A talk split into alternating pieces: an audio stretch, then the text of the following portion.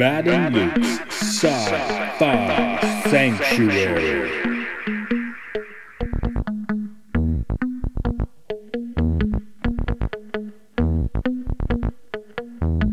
The year is 3013. The galaxy is scintillating in the mellow light.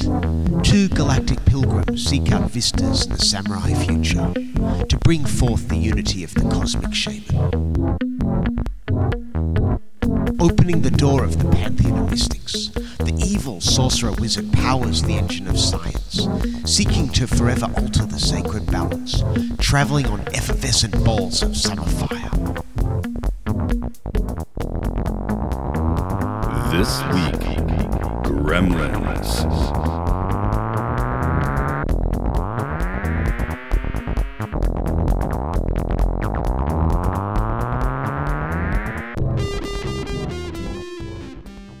The year 1984, there's a gremlin on the wing, but not just the wing, they're everywhere. Are there any wings in this movie? There's no wings in this movie. No, but they talk about there being gremlins on the wings, which is where gremlins come from, right? Oh yeah, yeah, yeah, yeah. Because uh, well, you're talking to the guy with the Twilight Zone podcast, so obviously I know about the Gremlins on the wing and the Foo Fighters. Yeah. Wait, that, did- the band, Maybe there was a chicken wing. There was definitely drumsticks. Oh, that's true. spicy chicken wings. Those Oh, are good. God. Yeah, yeah, yeah. We don't. We Paul McCartney and Wings. oh yeah, Right. yeah. There's that one Speed too. of sound. but not so many wings in 1984's Gremlins. Hello, this is up. Uh, hello, this is Matt. Hello, this is Luke, and I finished taking my sip of coffee. yeah, I started saying it like right as you did that. This is the sci-fi sanctuary. Um, I don't remember how and where and when and in what manner I first came across this film, because in my memory, I guess we I was that five-year-old that Joe Dante said you should not take your child to see this movie. So I think I I think we did see it in the theater, but at the same time, I think we had the little like um the storybook plus vinyl thing, and, I, and Hmm. maybe I had like a comic book adaptation. I feel like that's mostly how I got this movie in in the '80s, and then I don't think I've watched it since the '80s. I would have seen it on a videotape back in the 90s. So I think what would have happened is my mum would have shown it to me and thought, oh, I'm showing Luke something a bit naughty. It might be a bit too scary for him. Before she knew I'd been watching all the 18 rated Schwarzenegger films with my nan while she was at work. So this was nothing because you we were seeing Yeah. like tracheas being ripped out by Schwarzenegger in the '80s. Um, but uh, I've maybe I've seen it more recently than you because I do like to watch a lot of Christmas films in December. Yeah, So it would have been in once or twice. I would have watched it for that purpose. this one notoriously came out in June, same weekend as Ghostbusters. Wow, That's kind of and it's those two movies on the same weekend. That's that's Yeah. pretty wild. I, man. I get. I'll guess. I, I guess I'll ask our our guest. 1984 was very 1984, wasn't it? Yeah. Hi, Andrew Shearer. You're the guest. I forgot to introduce you because you're here all the time. That's fine. That's fine. Hi. Yeah. I think yeah. Terminator and Transformers also came out in 1984, Yeah, the hell of a year for movies. So, um, or just a year for the 80s. yeah, well, it was a year in the '80s for sure. Uh, '82 also a whole lot of stuff. You know, you got Blade Runner and and Conan the Barbarian. I believe is that year. You got '82 has a quite a bit too. Tron, yeah. '82 to '84, that's the sweet spot. Andrew, how'd you first see this one? Um, we saw Ghostbusters one night and Gremlins the next in the theater. My whole family. Oh, okay. So Friday, which one was it? Was Ghostbusters first? You like specifically remember that? Yeah, yeah, because I was too scared to see both of them. Now, I was horrified. I was I was afraid of Ghostbusters because I'd seen the music video and there's like a zombie in it that's you know the cab driver and I was like hell no. see, and I was Gremlins. I, overruled at that point. I can't quite remember. I, I'm pretty sure I saw this in the theater, but I, I can't 100 percent remember. Um, point being, Gremlins was far more horrifying. that's the thing. I, I mean- I, I I'm I know I watched Gremlins straight through the first time, but Ghostbusters, I think I actually did run out of the theater the first time when the librarian goes uh, goes nuts. Uh, I'm pretty sure we were late and didn't even see that. And then I had to like kind of you know re-challenge myself to see Ghostbusters a week or two later. Like we went again, I was like, okay, I'm gonna I'm gonna take it on this time. And then I loved Ghostbusters, but yeah, I, I did notoriously run out of the theater for that one when I was uh, five. Yeah, the I- um, meltdown of um, Spike was what got me, not the microwave, which suppo- which supposedly everybody freaked out, but um, you can't really see much of anything happen. Um, whereas the meltdown of Spike is just like, yeah, that really disturbed me. It's funny. I always think of you as such a horror movie guy, Andrew. So Oh, I was terrified them. anytime you anytime you mention that they actually used to scare you, it really amuses me. Oh no, I was afraid if if we want to just for a moment, I mean, I didn't start actively watching horror. I had to build my way up to it. Uh, which let's be let's be real, Gremlins is a horror movie. Um I first would read obsessively about them. Um I guess the equivalent now of the person who's too chicken but reads the wikis for everything so they know everything. That's obsessively. I have some friends like that. But no, I was afraid of the Incredible Hulk, Lou Ferrigno, uh, and Bill Bixby show. I was afraid of Kiss, the band Kiss, and their makeup. Yeah, I was afraid. I wasn't until maybe age ten or eleven, around the time when uh, Matt and I became friends. Um, that uh, Well, yeah, started after you've met. Matt, nothing's scary, right? No, no, I was like, wow, I've never known anyone, adult or child, that puts a comic under their arm when they go take a shit. Sounds like a good idea. Yeah. No, Yeah, it's that's like- awesome. it's just I yeah, was that's a, a that's a power move. Yeah. It's Yeah. like, you know what, everyone? I'm going to take a shit. I don't care if you know about it. No, that was what he did. I remember that was one of the earliest memories I have of him. I'm like, and there he goes. Well, you want to focus on something, yeah? there goes my hero. Yeah, no, I I um I don't know if I've ever shared that about him, but that was an that was a impression. It wasn't gross to me or anything. I was just like, this is a great idea. It's a good idea. That's why it was done. Okay. Uh, no, I, I I- I was blown before before we had gotten like full on into portable gaming in our phones. I remember uh, our our other guest and, and mutual friend Mark being like, "Yeah, I I take out people on Tetris when I take a shit." And I'm like, "That's that's kind of awesome." I, I've been playing Mario Kart online with my friends and needed to take a shit, so muted the computer that I'm talking to them on and just taken my Switch into the bathroom. See, that's the real power move. You know, you you win an Yeah. online tournament while shitting. And that's The only no thing more shit that. than their racing is what just came out of my ass. there's no segue from that into Ghost uh, Ghostbusters, Gremlins. But yes, I saw them both in theaters. Um, maybe I, like, Ooh, I watched this on my phone. Did I see part of this film yesterday while shitting? Very Hmm. possibly. okay. David Lynch will tell you you didn't actually see the film. That's true. That's his If you've PSA, seen right? it on a phone, yeah. I think that's the only time I've heard David Lynch himself curse. Hmm. He's like, if you watched on your iPhone, you didn't see the fucking movie. And that's the only time I've heard David Lynch himself curse. I mean, his characters do. He writes in his scripts, but yeah, as Sure. far as the man himself, yeah, that was it. Oh no, In yeah. In my 'cause defense, it wasn't my first time seeing the film, so please don't hate me too much, David. Yeah, I know you're yeah. a big listener.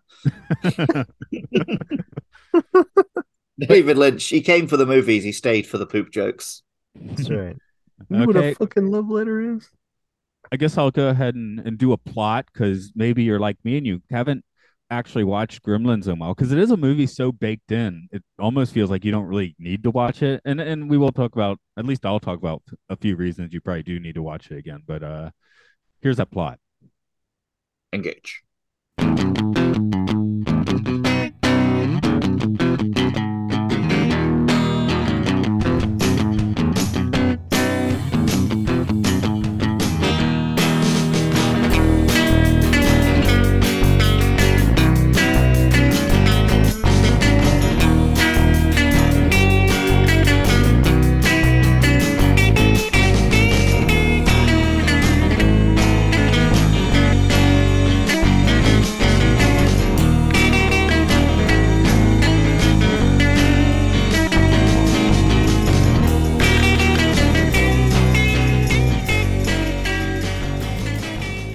Traveling salesman slash inventor Randall Peltzer buys his son Billy a strange creature called a mogwai from a back alley Chinatown shop.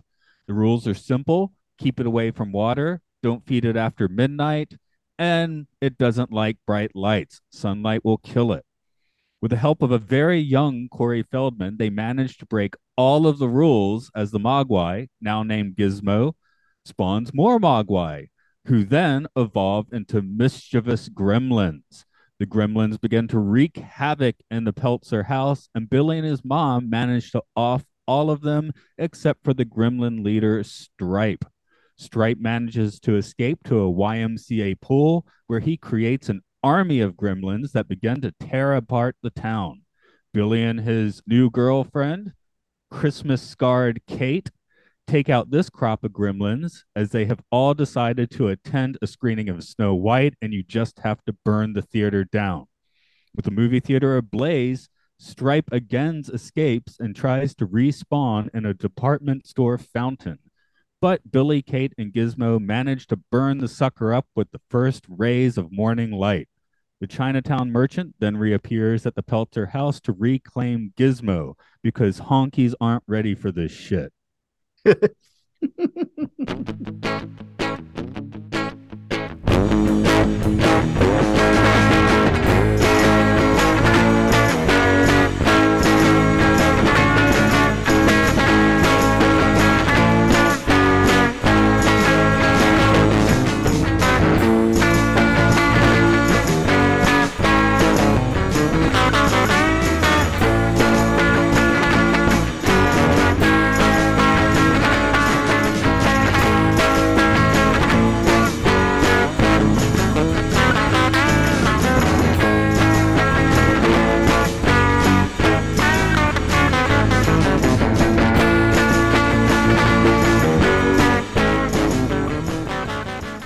Well, he does. There He does go. just like he's like your Western civilization. It blows. Goodbye.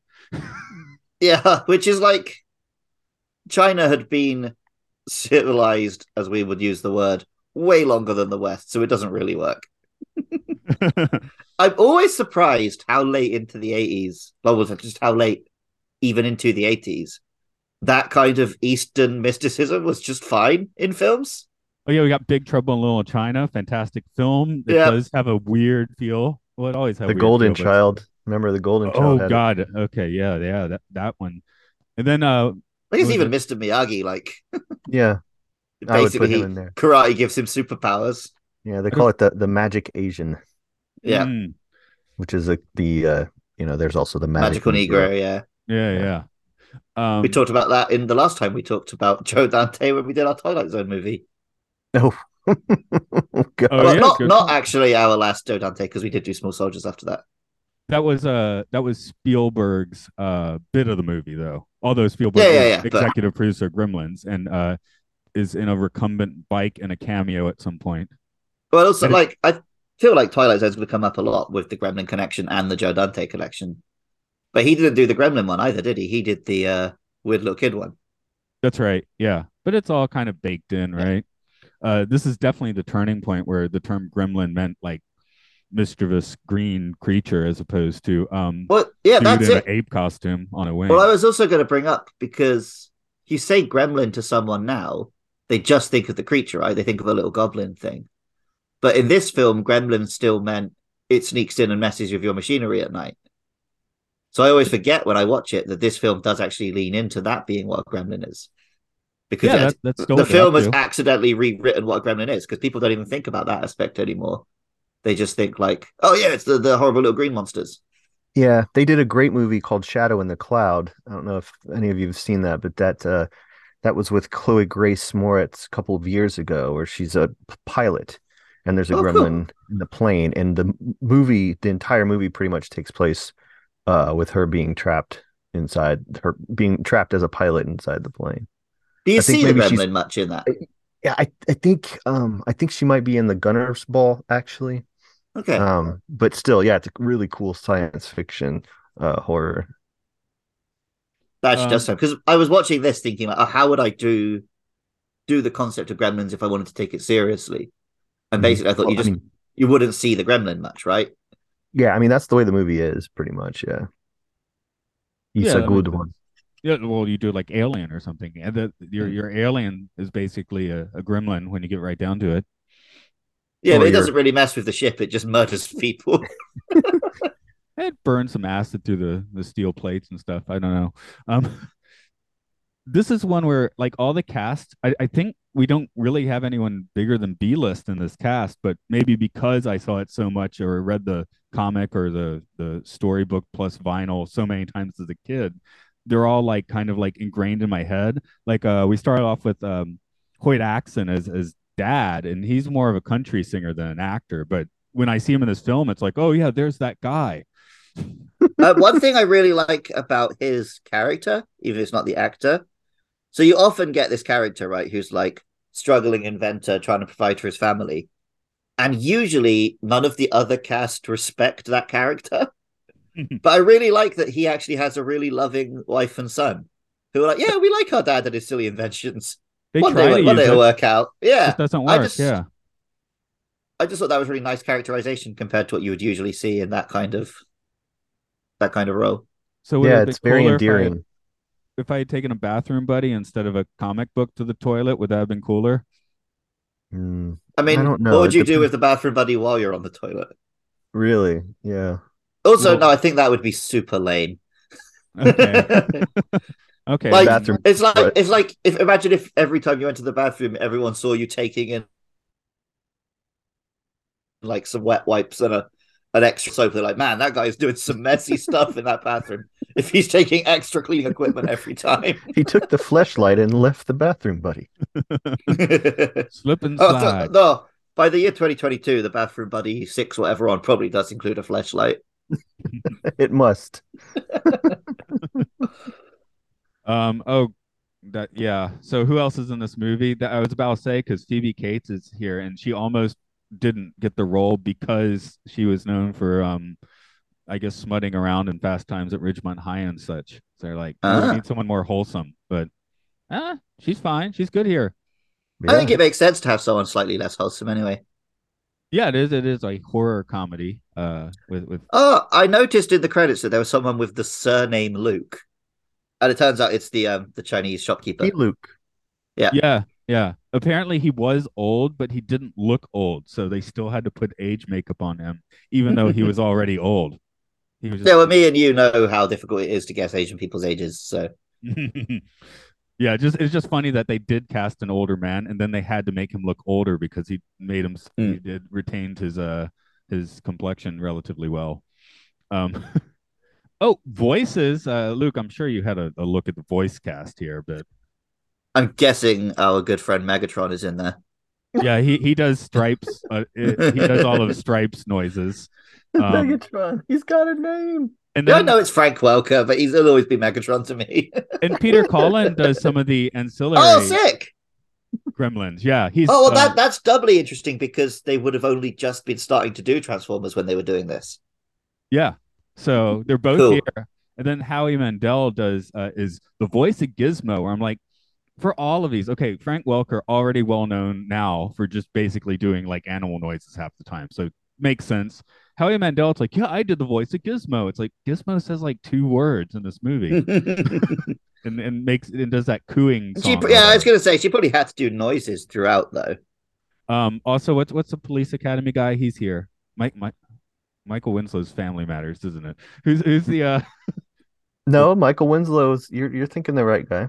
Oh, okay. He he's here, which also makes perfect sense in 1984. So, Well, I wanted to mention the science teacher is played by Glenn Turman, who did a lot of really good black exploitation movies, include, including Cooley High and the great JD's Revenge. He was the star of JD's Revenge. It was an amazing performance. Um, but uh, he was in some other really good things too. Um, there was one called Deep Cover. I don't know if you remember that one with Laurence Fishburne and Jeff Goldblum.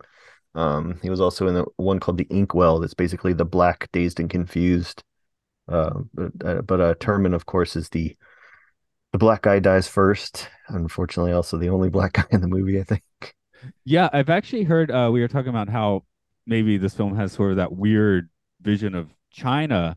I've also heard people say like this and well, more like I read it on Wiki with this and Little Shop of Horrors being kind of like unintentionally racist. Oh God, yeah. Oh God, Yeah. yeah. There's a lot. Yeah, if if, if you want to look up um it, Gremlins racist, Yeah, yeah. I mean, the whole point of it is like the the one xenophobic guy is actually right. You know, Yeah. Oh, yeah. Dick Miller's character. He, he's like talking about foreign things and how shitty they are in the whole the whole movie, and then finally the foreign thing actually kills a lot of people. Um, the other cast member who I noticed, he's a really minor role. The deputy sheriff, who's like drunk. Um, he's Mike from Breaking Bad, who is like the polar opposite of this character. He's like the ultimate serious tough guy. Thirty odd years later.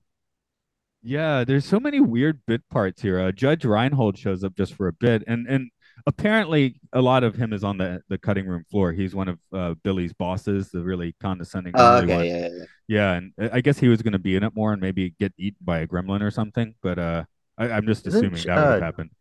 Isn't Chuck Jones in this? We mentioned Spielberg, but Chuck Jones, the yeah, animator. he he is, and apparently him and Dante really hit it off because when they do uh, Gremlins two, he does that's like the last animation Chuck Jones personally made in Gremlins two, where there's some Bugs Bunny and Daffy Duck stuff. Is that right? Oh, God. I haven't seen Gremlins 2 in a minute. Same here. I don't even I don't Matt even has know. always Matt's always said that we're only doing Gremlins so that we can eventually do Gremlins two. Yeah, I mean, it was, we got pass advanced passes to see Gremlins 2. Um we saw that. Uh, we got those at the mall and we all went together. Am I right? You remember that? I remember Yes. maybe maybe I saw it twice. I remember seeing it at the um dollar slash porno theater near our house. Oh, we saw it way before that. Okay, sorry. We'll save that for that. But yeah, okay. So I didn't know that about uh about Chuck Jones, but I remember that he has some sort of cameo in this, and I never see him. Yeah, he's in both of them as something, but um, he was basically consulting because Joe Dante. I mean, basically, I, I guess Joe Dante's ultimate dream is to be one of the the Looney Tune characters, Yes. which Yes, I, I can probably. respect that. That's great. Wait, wait. So who's Chuck Jones in Gremlins? I, not that I've seen it recently, but Oh, you're gonna you're gonna make me be the man to chair it. I, I just I have had got to- it open already, so let me see if I can see him. I'm just curious. Oh well, apparently his character's called Mr. Jones. That I think makes he's just one of the fellas in the bank. Oh yeah, I think so so. like yeah. a like a real cameo cameo, I guess. Yeah. You know, just like blinking you miss it sort of thing. But he wanted to be involved because there is a lot of Looney Tune energy to the Gremlins, which we will see a lot more of in the the second one. But okay. Yeah, God, I do remember it was it was bonkers, but the effects were better. and uh, of course, this is the the beginning of the Corey Feldman explosion. Um, yeah, I was looking at him thinking he was the kid from Small Soldiers, but I think he is. oh no no no no no! He, I I can.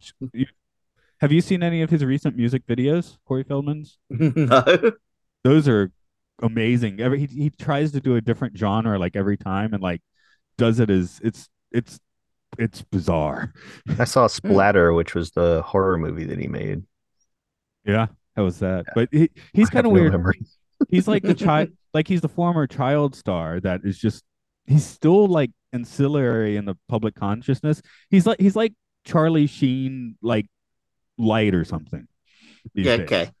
He's obs- he was he's obsessed with conspiracy theories about Hollywood and also still tries to dress like Michael Jackson, uh, bad era. Um, he still tours. He's played the Star Bar a few times hit here in Right. uh, Georgia. So so maybe the UK doesn't have Feldman fever, I don't know, or didn't have it. In his defense, there is a lot of messed up stuff in Hollywood.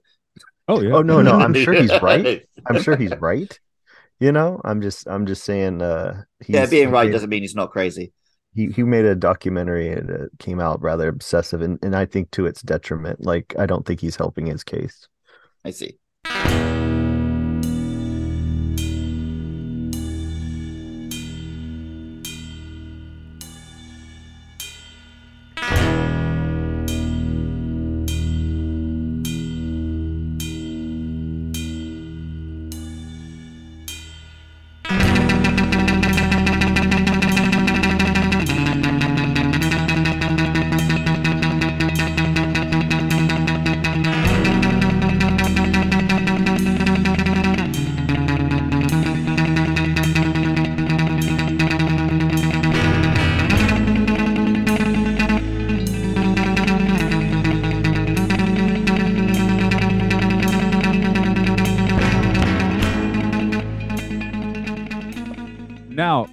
Something watching this now, uh, I, I wouldn't have noticed it watching as a kid, but is B- Billy's an 18 year old teller whose dad is buying him Christmas presents like he's 10.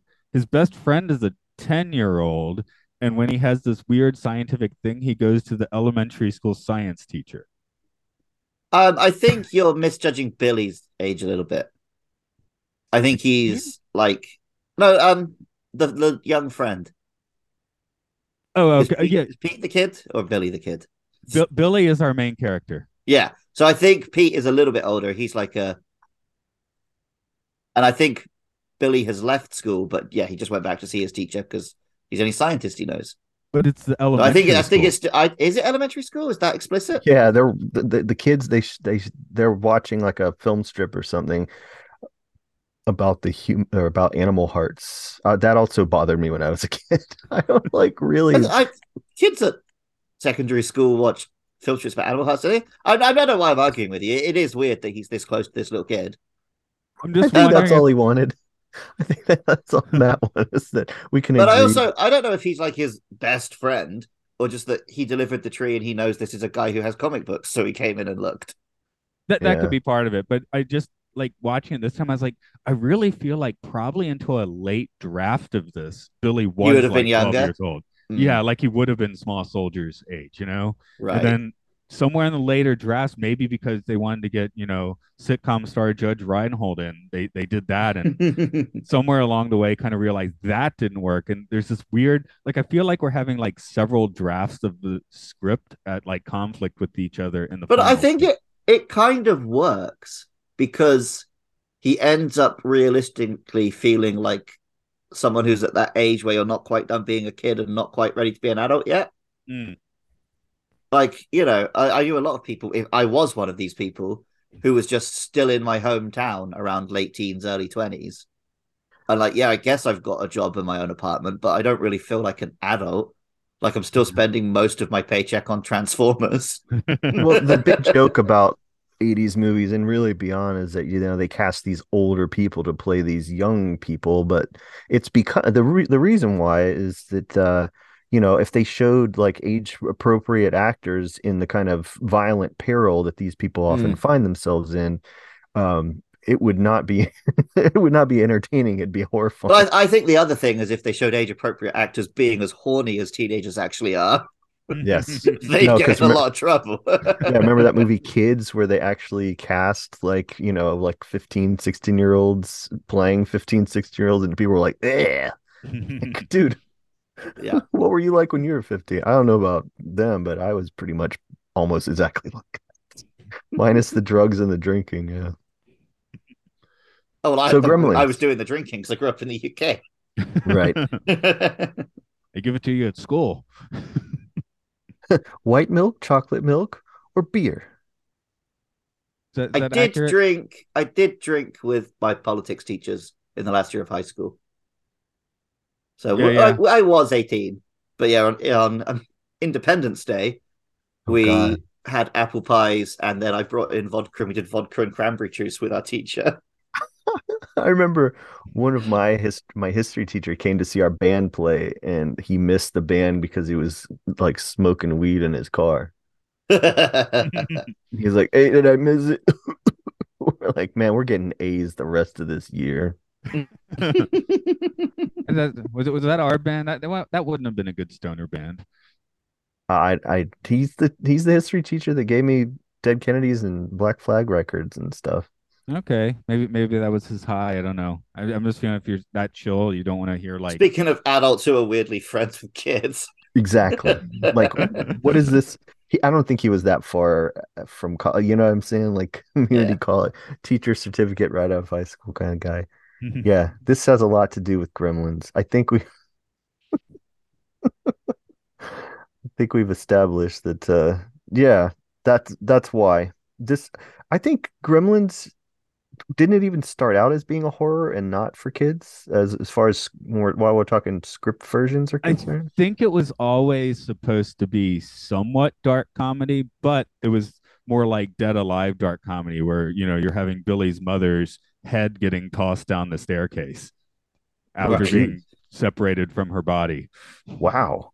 So, So they did keep the decapitation. It just became a gremlin decapitation. yeah, yeah. And we, I mean, even in this version, we still get the uh, was it the bitter old lady that ends up flying out of her window. So, Yeah. But that's hilarious. oh, that's it's not. hilarious, of course, but it's still you know gruesome when you think about it. It would have been funnier if her head went first and then the body. But yeah, yeah, yeah. There, there, this was a darker, even darker movie. So I, I, I guess they found the right balance at the end because they did create the PG thirteen rating along with this and Temple of Doom. But yeah, Yeah. Also saw that one. yeah. So because that, that, of course, has the heart getting ripped out. Gremlin, I mean, Gremlins has enough that you're like, yeah, it's not a PG movie. It makes sense. So No, is- it's it it gets it turns from a comedy into a pretty much like end to end horror. I mean, I don't I remember at a certain point the tone just doesn't back off. I think that's the difference with Gremlins 2 is even once all the Gremlin stuff is happening, it stays funnier.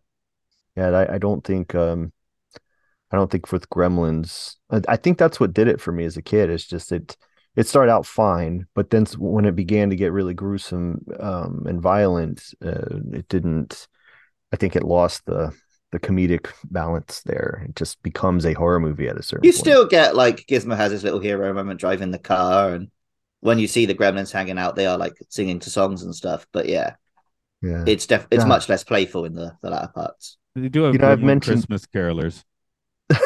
I've Yeah. mentioned a lot of times The, yeah, the ultimate horror Chris horror Christmas carolers. That's when they cut the head off. I've, I've mentioned a lot of times the special effects in the 80s. They had this boom of special effects that um, coincidentally also happened alongside the, the boom of cocaine use. And you can't tell me that that scene of the theater where there's like a couple dozen gremlins there that no one uh, used cocaine in order to to keep operating those puppets through that shoot. Yeah, I was, just, I was just listening to another podcast about the night before Christmas where they're talking about how stop motion guys. th- Now they're the heavy stoners. You get blazed in the morning and spend twelve hours slowly moving. Things. Well, how else? How else could It's you like- do it? It's like heaven for for them, I guess. I don't know. Yeah, no. No, you don't want somebody uncaffeinated doing that. but Del Toro's stop motion Pinocchio has just come out. I wonder how stoned he was. Uh, it took, well, he said it took 15 years all total to make that Wow. movie, which it's brilliant. I'll say it's one of the best stop motion I've ever seen. Uh, the stop Oh, yeah, I motion in think it might be you. I mostly heard about it from. On yeah, the stop motion in Gremlins. I think there's one. I mean, I like the way that they speed up the puppetry. You know, like um, Hmm. performance wise, that sometimes works for puppets where you shoot it at a lower frame rate and then speed it up. So it's actually uh, that's the why the um the Le- Levi Stubbs the the uh, Audrey two in during the musical number and speaking of racist un- unintentionally racist movies, Little Shop of Horrors looks so great. It's because they actually crank that down. And so Ah. it moves it more lifelike. But yeah, there's a scene where the gremlins are running down the street in a big group. Hmm. Uh, it doesn't look good in, uh, in Gremlins, not at all. I don't know how they did it. It might not have been stop motion. For the most part, though, it's re- it's a absolute masterclass in just wonderful little puppets and animatronics. Oh, yeah, it's Chris Walas who um later did The Fly. and I Ah. Think I think the meltdown scene in uh of that I did I call him Spike or Stripe? I meant to say Stripe. I I I think you've used all the both time. alternating. Okay, when he when he gets all gooey and stuff, it's very reminiscent of what he would later do in The Fly when the fly comes out of the pod the second time and it's just a lump of jiggly goo. Um, I think they're very reminiscent of one another. See, I just keep thinking with that shot of the um the ending of the original Evil Dead where they have the weird stop motion, you know, gooey stuff. Yeah, the yeah the Tom Sullivan with the um well it's it's the white eyes, you know, and the yellow puke. Yeah, yeah, yeah, that kind of stuff. It's just not it's not what goes in a family. I mean, it's just it's it's horror. It's horrifying. yeah, as a kid I was just like and the music that plays, it goes like it sounds like Evil Dead music. like it really does.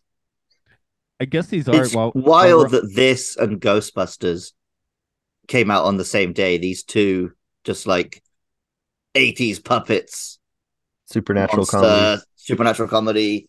Yeah. Wouldn't see that now.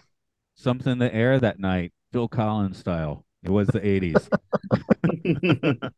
well, these Um, days it would be you'd get three different movies about little CGA CGI characters in the same weekend, and they'd all they'd have none of the charm. They just wouldn't be gooey. Trolls, though. That's the Smurfs, and problem. Alvin and the Chipmunks coming out on the same day. Oh, geez.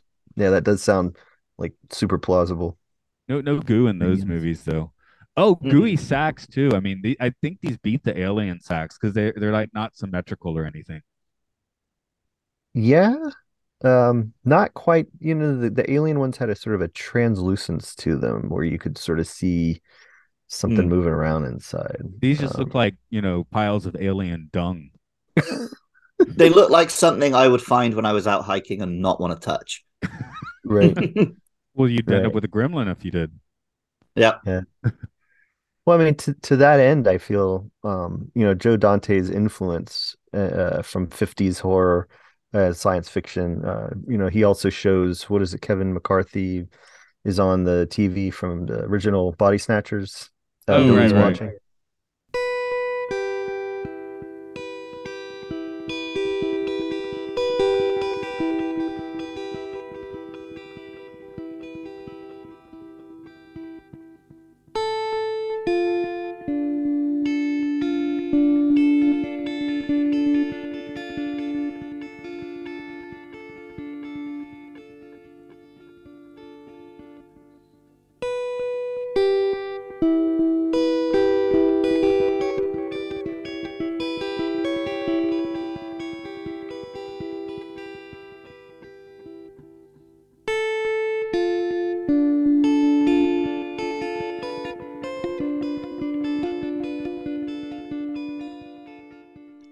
Luke, we got to give you your monster corner. I mean, this has proper monsters. Uh, How how do you rate these in Monsterland? Um, they're they're quite analogous to like a Pokemon or a Digimon because you have a cute one and then it turns into the horrible monster, which is more useful. But you know, you kind of wish you had the cute one back. No, because Uh, I I was typing, I did put like evolution. I was like, oh, that's what Yeah. Pokemon do when I was making my Yeah, uh, yeah. summary. Yeah, I think Well, I yeah. really, really liked Gizmo as a kid. I had the toy. I bet I, I would have seen this around about the same time Furbies got big. So I bet that's why I wanted a Furby so bad. It's because it was the closest I could get to a real Gizmo. Yeah, so th- Andrew and I both had the gizmos. I am pretty sure we both had Burger King glasses as well.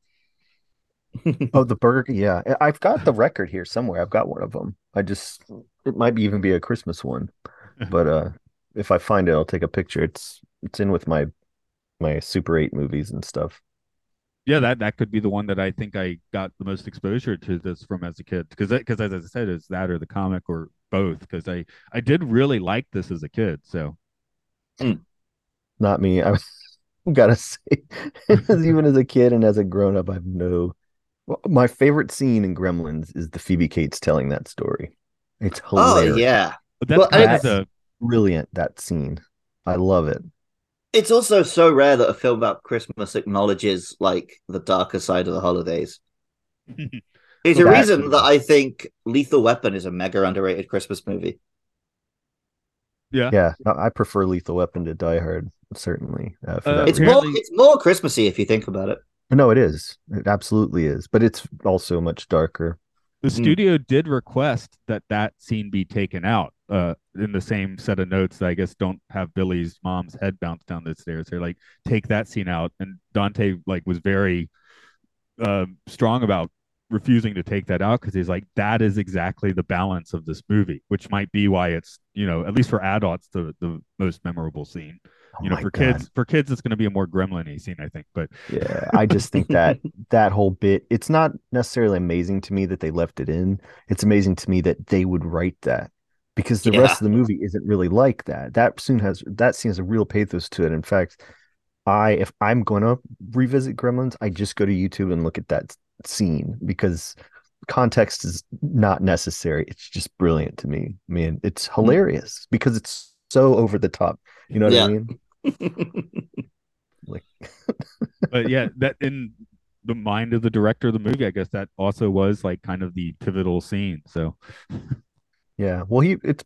I mean, I I think it's a better movie than The Howling. I'm I've recently seen The Howling right after American Werewolf in London at uh, Drive-In, and uh, the Hmm. howling is just to me. I mean, we'll talk about uneven. I don't think the humor comes through. I think he he much more had a handle of it on uh, Gremlins. Now, are are I you on guess the when you eventually get to Small Soldiers, that's him making the film the studio wanted, where it is much more kid friendly. I love And like Small. they're they're animatronic, they're like robots, so it doesn't have any gore or anything. Yeah, I think that's. Oh yeah, great- I I adore Small Soldiers, but I also was eight when it came out. So hmm. I feel like the best Dante balance probably is the Burbs. Oh yeah, without a doubt, The Burbs is a masterpiece. Yeah. it's the most Matt sentence I've ever heard. the best Dante balance is the burbs. well, if I'm gonna watch a Joe Dante movie, that's that's gonna be the one. Uh, Luke, have you seen that one? No, Okay, I- well, I will eventually probably watch it for you, but uh, hey, I think I think that could fit into this podcast. We'll do it sometime for this one. 'cause that- That's a good one.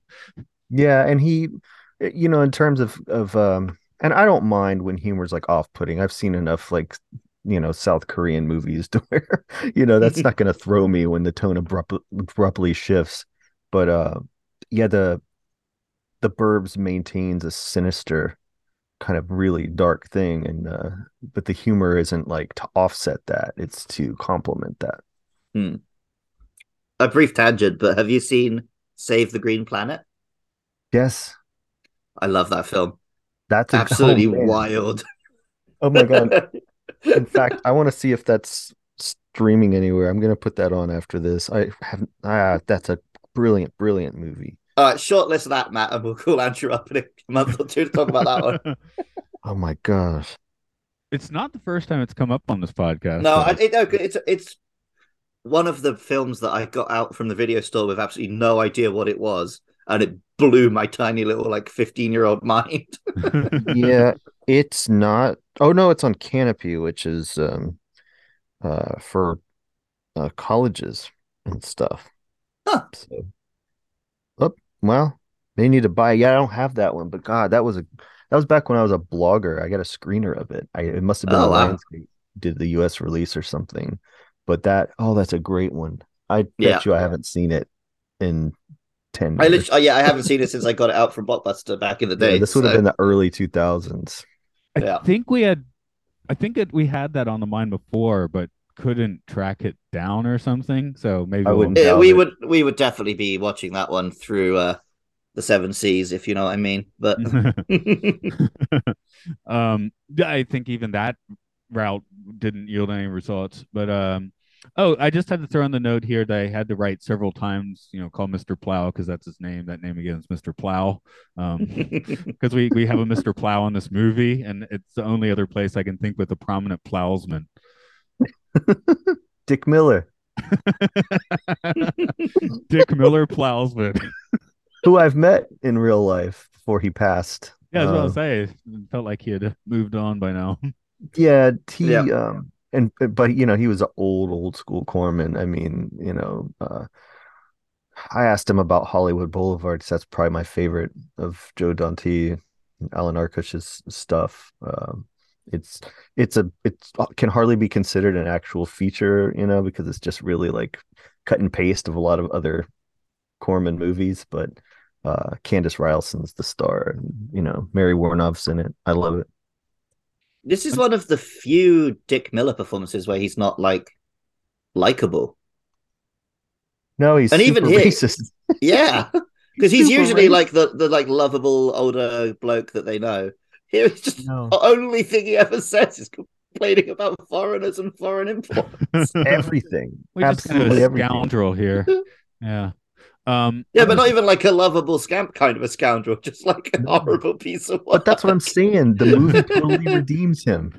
You know? Uh, yeah, but accidentally the villain is correct in this Yeah. film. No, it's like, whoa, what is what was the point of this again? Um, Like- I'm just I'm have a few random observations of things I spotted in this movie. Um, the little Donkey Kong game. I I didn't Hmm. have that. I had the Popeye one. Uh, Andrew, did you come across the the, d- little little tiny cabinet? You know, lo-fi Donkey Kong game. Uh, I don't remember that. I mean, it's been a while since I've seen it. Fun fact Donkey Kong was created because Nintendo were making a Popeye game and couldn't get the license. Oh, weird, because I had that size cabinet and it was Yeah, yeah, they- yeah, they- so yeah. Oh, Donkey Kong was a mega success, so then they had the bucks to buy the Popeye license. But yeah, like Mario, Donkey Kong, and Pauline, it, Miyamoto just had to make up at the last minute to replace Popeye, Pluto, and Olive. Ah, okay. Wild. it- yeah. So I, I just remember loving that little cabinet, and, and my parents were trying to drag me off to church, but I was busy with Popeye, you know. So go away. oh God, yeah, no, Popeye's much better. Um, this I, I guess this is another more financial question, but did I did I note an out of focus Fangoria in the background? Oh no, there's totally an issue of Fangoria horror movie magazine. Okay. You Yeah, know, yeah, yeah. If, if if it wasn't clear enough what t- what genre the Gremlins falls into, you know, I, I appreciate that it's considered. Uh, f- a, cr- but who? Why would they put out a Christmas movie in in, Ju- in what was it? Summer? June. Yeah. Same as Ghostbusters. What the? Iron Man 3. yeah, Yeah, I guess a so. more huh? recent one. Some sometimes you just some people like Christmas, you know. but yes, Fangoria was one of my gateway things. I would, um, I would, I would get them and read them and look at the pictures, but be too chicken to watch them the movies. God, now an issue of Fangoria is 1999, I think. What? Jesus. Yeah, they want like 20 bucks for a printed. It was I nuts, thought it- whatever it was. I thought it was bad when I went back to the UK and magazines are a fiver now. I mean, this, uh, yeah, I don't know. Did I spot Howard the Duck in here too? Okay, maybe not. I just when I was watching, I thought I saw a quick Howard the Duck uh, somewhere in the I mean, you might store. well have done. Yeah, yeah. Because uh, I mean, unless you're the type of person that just sees Howard the Duck just. I, but I was going to say, whether or not he was in the movie doesn't answer the question of whether Matt saw Howard the Whether Duck. that no, that's a legit question. I might have just seen Howard the Duck, but it wasn't really Howard the Duck. You know, I just wanted to. So you see the Howard the Duck that's inside yourself. Ah, yes, yes. Look inside yourself, and you'll find Howard the Duck. Okay, that's Mm. cool. The real Howard the Duck was the friends we you- made along the way. You've sat on him.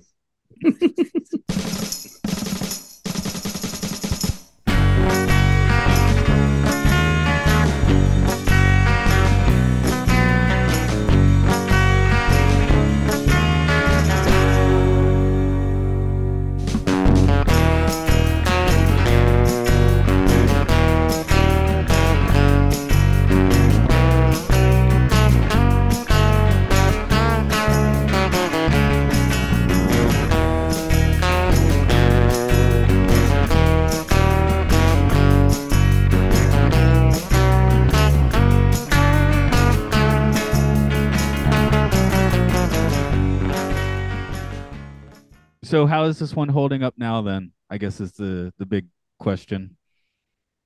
Well, Luke, how long had it been since you'd seen it? Um, I think it only it maybe in five or six years. Okay, I watched it at least long. once with with a girlfriend back in the UK. It definitely, it still entertained me. I could still sit and watch it, no probs.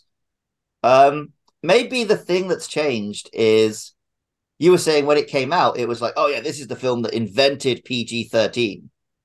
Whereas I feel like now, it's it's not that outrageous compared to what kids could watch. But maybe that's just because the regular PG doesn't exist anymore. Yeah, you still would- didn't write this PG You have anymore. you have you or you have the PG 13 12A. But who's making films that are PG? What's the point? You want to get the broadest possible audience, which is the PG 13. Well, it's uh well, if we're talking in terms of family movies, PG's the sweet spot, and it's kind of always going to be. But I would definitely rate Gremlins PG thirteen um, with a toe in R, without Mm-hmm. question. I mean, I have my my kid is nine, and I would sooner let them watch Lethal Weapon. Wow. Yeah, yeah, I guess maybe what it is is it there's not a lot of or like human death on screen.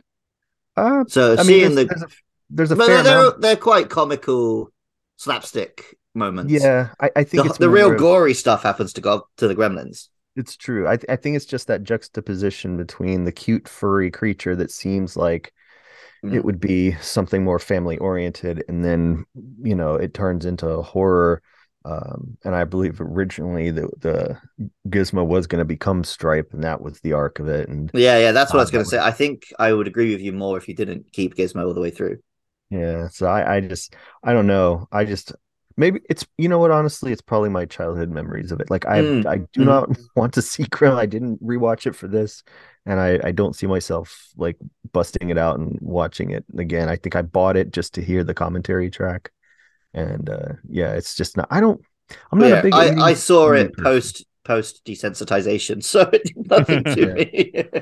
Yeah, no, I've I've I have there's a lot of 80s movies that I've only recently saw. Like I saw Goonies for the first time like two, three years ago. I saw Raiders of the Lost Ark first time this summer. So it's I I'm not uh my 80s was very different from everyone else's in terms of movies. uh definitely. Yeah, But don't I saw this, I'd already- time. I'd already seen Schwarzenegger punch a hole in a man, so Yeah, see I'd seen I saw Blue Velvet before I saw Karate Kid. this probably is one of the first like kind of gorier, scarier films I saw though, and it this one did not bug me that much as a kid, and I'm not sure why. I think again the, the stripe melting thing at the end, I, I could I, de- I could definitely be like, oh yeah, that's disturbing, but yeah, this one didn't really. As I said, I ran out of Ghostbusters. You know, I didn't run out of Gremlins, so I I think the spike melting thing is grosser than when the guy gets hit by the car and explodes in RoboCop. Hmm. I mean, it's more prolonged. The camera stays on. If you think the guy got is is, is in a goofy melted guy costume and then he's hit and he just that's it. But you have with Spike with Spike Stripe, it's very drawn out. maybe it's maybe you've just got more empathy for little green goblins than I do. Maybe I do. What are they supposed to represent? You're a goblin man. Foreigners, kill them all. I mean, let's. I mean, we're, if we if we're to follow the what I think is kind of the meaning of this movie, intentional or not. Gremlins, by American. That's right. I- what does he say? we should have got a. He's complaining, and you know, should have got a zenith. That's what he says. See, I was trying to like look at it from the the Gremlins point of view this viewing, right?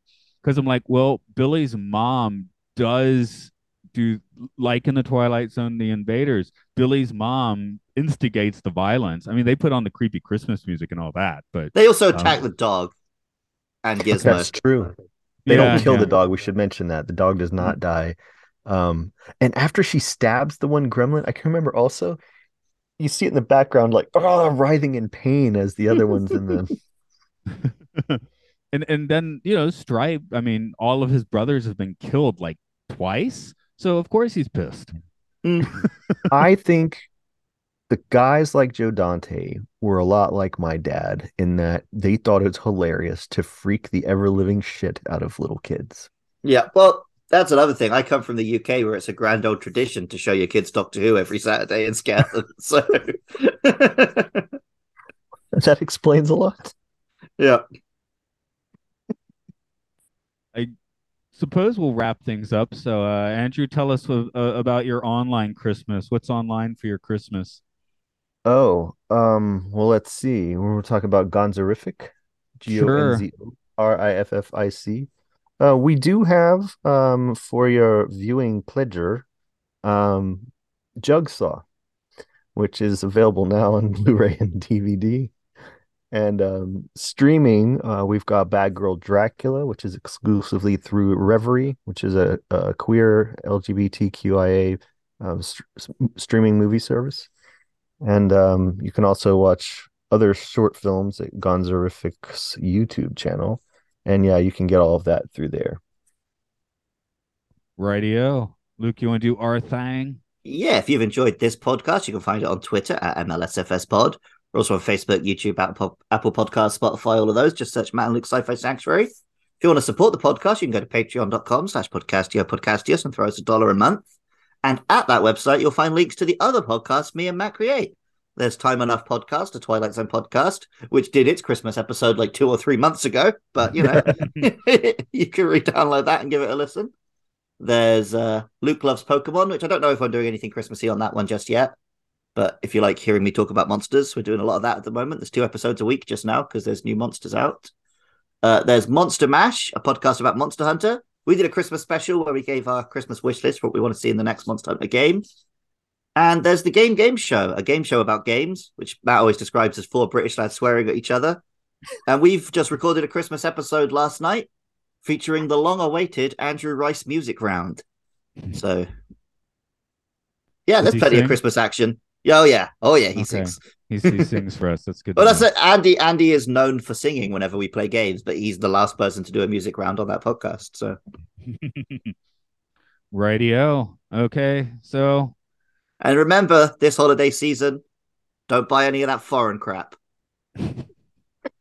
I don't know what that means. I live in Japan. I was gonna say, don't buy my stuff or don't don't buy Matt's stuff. I mean, what are we what are we talking about? What here? does Ford even mean? There's three different nations we could meet here because you two are American, I'm British, and me and Matt live in Japan. So That's right. It's buy from buy from one of those three. It's always Don't you dare time. buy Chinese. Don't- No, I had, a, I had a student ask several days ago, "Have you ever been abroad?" I'm just like, I don't know how to answer that, man. Yeah. I'm kind of abroad now, so Say no. Oh, I thought I've you never- meant like a woman. Yeah, I, that was the joke I was about to make. Well, I did do the importance of being earnest once, where he gender flipped all the roles. So sure, Let me That's share one final one final Nintendo factoid with you.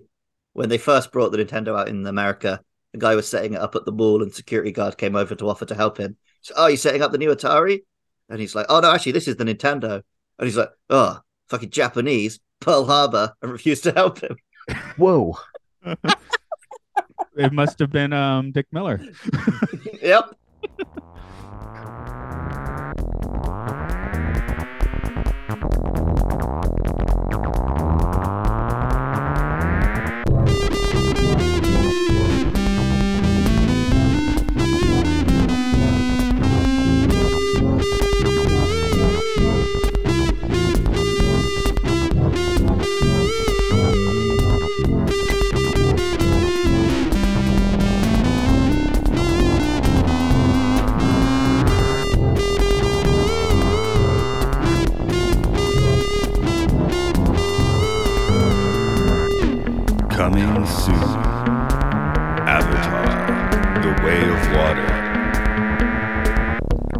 Godzilla, 1998.